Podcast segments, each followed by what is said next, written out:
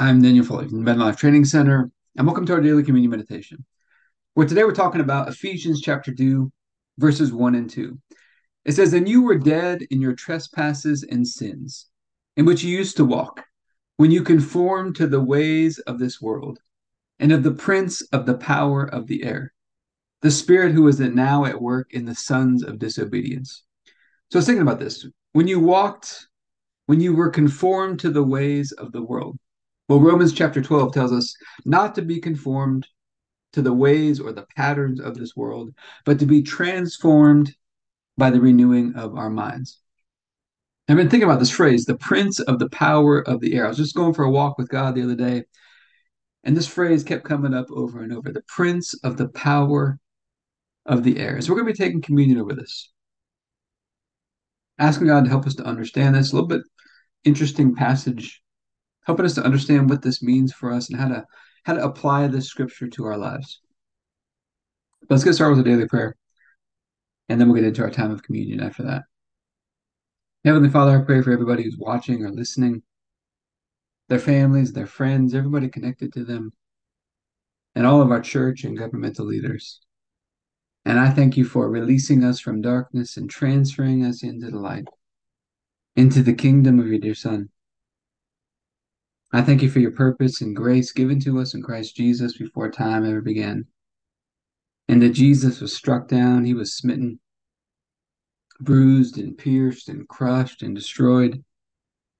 Also, that you could be on our side, that you could be fighting for us. And I keep asking that you, the Father of glory, would give us the spirit of wisdom and revelation so that we would know you more and more. That the eyes of our hearts would be enlightened to know the hope to which you've called us and the riches of your glorious inheritance that is in us, and the immeasurable greatness of your power to us who believe, the same power that you exercised in Christ. When you raised him from the dead, and you seated him at your right hand in heavenly places, far above all rule and authority and power and dominion and every name that is named, not only in this age, but also in the one to come. And you put all things under his feet, and made him to be the head of the body, the fullness of him who fills all in all. And Father, I ask you to bless us and to make your face shine upon us. Let us find grace and favor in your eyes.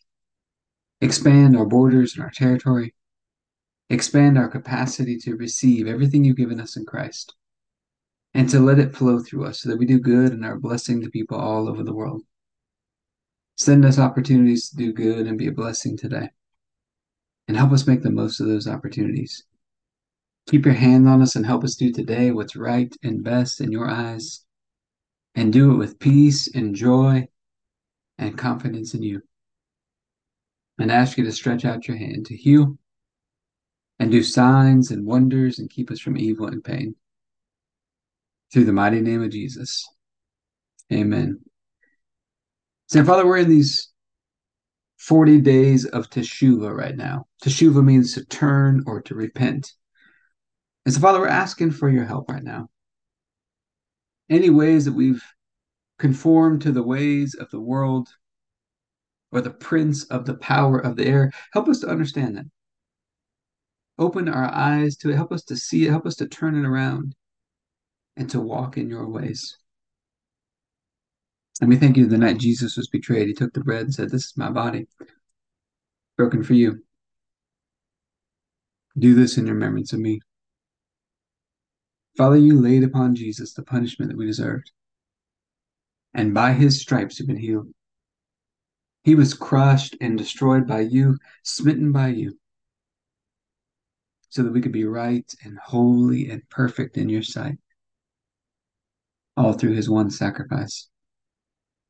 And you raised him up from the dead, and you seated him at your right hand. And you raised us up together with him and made us sit together with him. And we get this opportunity today to remember we've made one with you through the sacrifice of Jesus. Let's just take a moment to remember we've been connected to God. We've got access to an unlimited, inexhaustible supply of everything God has. We get to walk with him. We get to walk in the light with him and fellowship with him, fellowship with one another. And the shortcut to walking in the light is to stay positioned in gratitude and praise. Let's keep filling up that basket of praise today. And let's stay tuned into him. Let's follow his leading and take action. Do those things that we know to do and do them with confidence in God, trusting that he's right there. And so, Father, I thank you for this bread and ask you to bless it in Jesus' name. Let's go ahead and take our bread.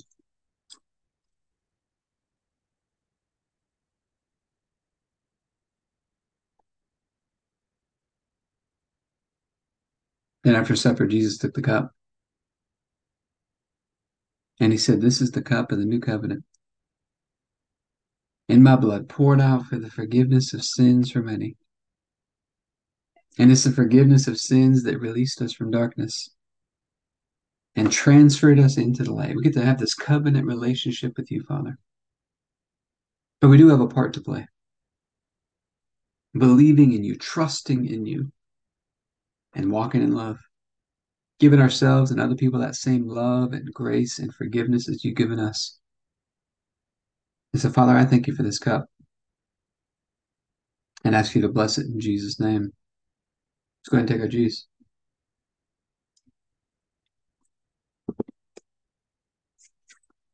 All right, this phrase, the prince of the power of the air. It reminds me in our workouts. Make sure we're doing a good job of coordinating our movement and our breathing. Coordinating our movement and our breathing. Our body is, is meant to move in coordination with the breath, where the, the breathing is actually leading the movement. And when we do it that way, it feels effortless, it feels easy. When we allow the, the breathing to lead the movement. But I hope this is enough for you today. If you'd like to be a part of what we're doing, you go to the abundantlifetrainingcenter.com.